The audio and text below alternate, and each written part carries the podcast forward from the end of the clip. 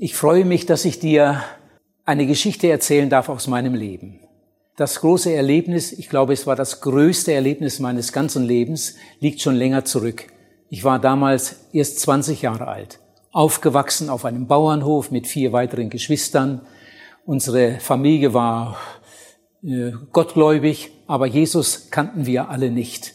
Ich lebte damals ein ziemlich wüstes Leben und an einem Sonntagnachmittag ich wollte eigentlich mit dem Motorsportclub etwas machen, äh, aber es regnete in Strömen, so ging ich unentschlossen in der Küche hin und her und dann sah ich auf dem Küchenschrank eine Schrift vom Missionswerk Werner Heukelbach und diese Schrift habe ich dann gelesen und die Schrift hat mich so aufgewühlt. Ich habe zum ersten Mal in meinem Leben begriffen, dass ich einmal vor Gott Rechenschaft ablegen muss über mein Leben.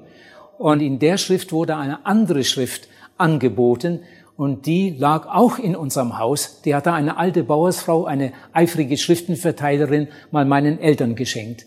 Und dann fing ich an, in dieser Schrift zu lesen. Sie hat mich so gefesselt, da habe ich sie noch. Das Hart ihrer. Als ich dann ziemlich zum Schluss dieser Broschüre kam, war da eine Einladung, mit dem ganzen alten Leben zu Jesus zu kommen, die Sünden ihm zu übergeben und ihn als Heiland und Retter aufzunehmen. Und genau das habe ich dann getan.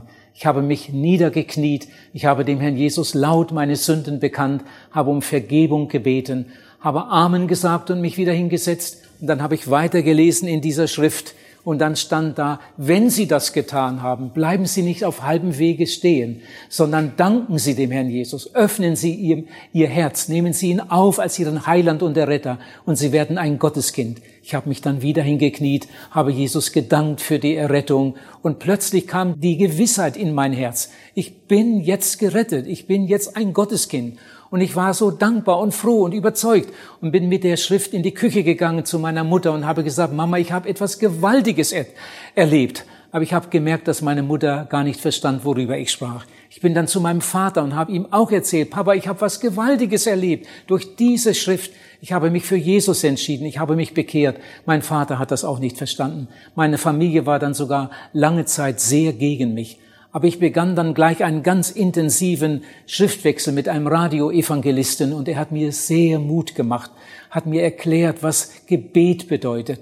Durch seinen Ratschlag wurde ich dann ein, einer, ein Mann mit einem geregelten Gebetsleben. Ich habe die Bibel lieb gewonnen und die Bibel gelesen und habe christliche Radiosendungen gehört. Und ich hatte dann so den Wunsch, wenn irgend möglich, ich möchte auch mal das Evangelium verkündigen, so wie ich es da im Radio hörte. Und äh, nach einigen Monaten hatte ich die Möglichkeit, in einer Gemeinde öffentlich etwas zu sagen. Ich hatte mir so eine Art Predigt vorbereitet, fast alles abgeschrieben von einem Radioevangelisten und habe dann diese Kurzpredigt da gehalten und daraufhin hat sich ein Mann bekehrt. Das war für mich eine so wunderbare Erfahrung. Ich hatte dann den Wunsch, weiter predigen zu können. Und es vergingen nur ein paar Jahre und dann begann meine evangelistische Tätigkeit. Das Komische bei mir, ich habe nie eine Bibelschule besucht, ich habe keine theologische Ausbildung gemacht. Ich war Automechaniker und dann äh, einige Jahre im Verkauf gearbeitet und so kam ich dann in den evangelistischen Dienst und er hält an bis heute. Inzwischen sind 57 Jahre vergangen und ich bin immer noch mit ganzem Herzen ein Seelengewinner und freue mich jedes Mal, wenn ein Mensch sich bekehrt und Jesus aufnimmt in sein Herz und Leben.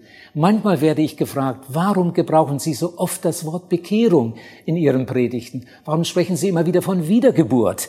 Und dann kann ich den Leuten das mit ein paar Sätzen erklären. Das ist das Wichtigste, das ein Mensch überhaupt erleben muss.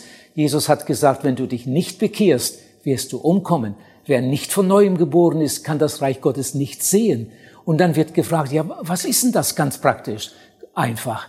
Wenn ich meine Sünden Jesus ihm bringe und ihn um Vergebung bitte, vergibt er mir. Das ist Bekehrung. Wenn ich Jesus aufnehme in mein Herz und Leben, im Glauben und ihm für sein Erlösungswerk danke, werde ich ein Gotteskind. So einfach ist das. Und ich bin so froh darüber, dass immer wieder Menschen zu dieser Entscheidung kommen und frohe und dankbare Gotteskinder werden. Und ich möchte gern weiter erzählen, solange ich lebe, was Jesus an mir getan hat.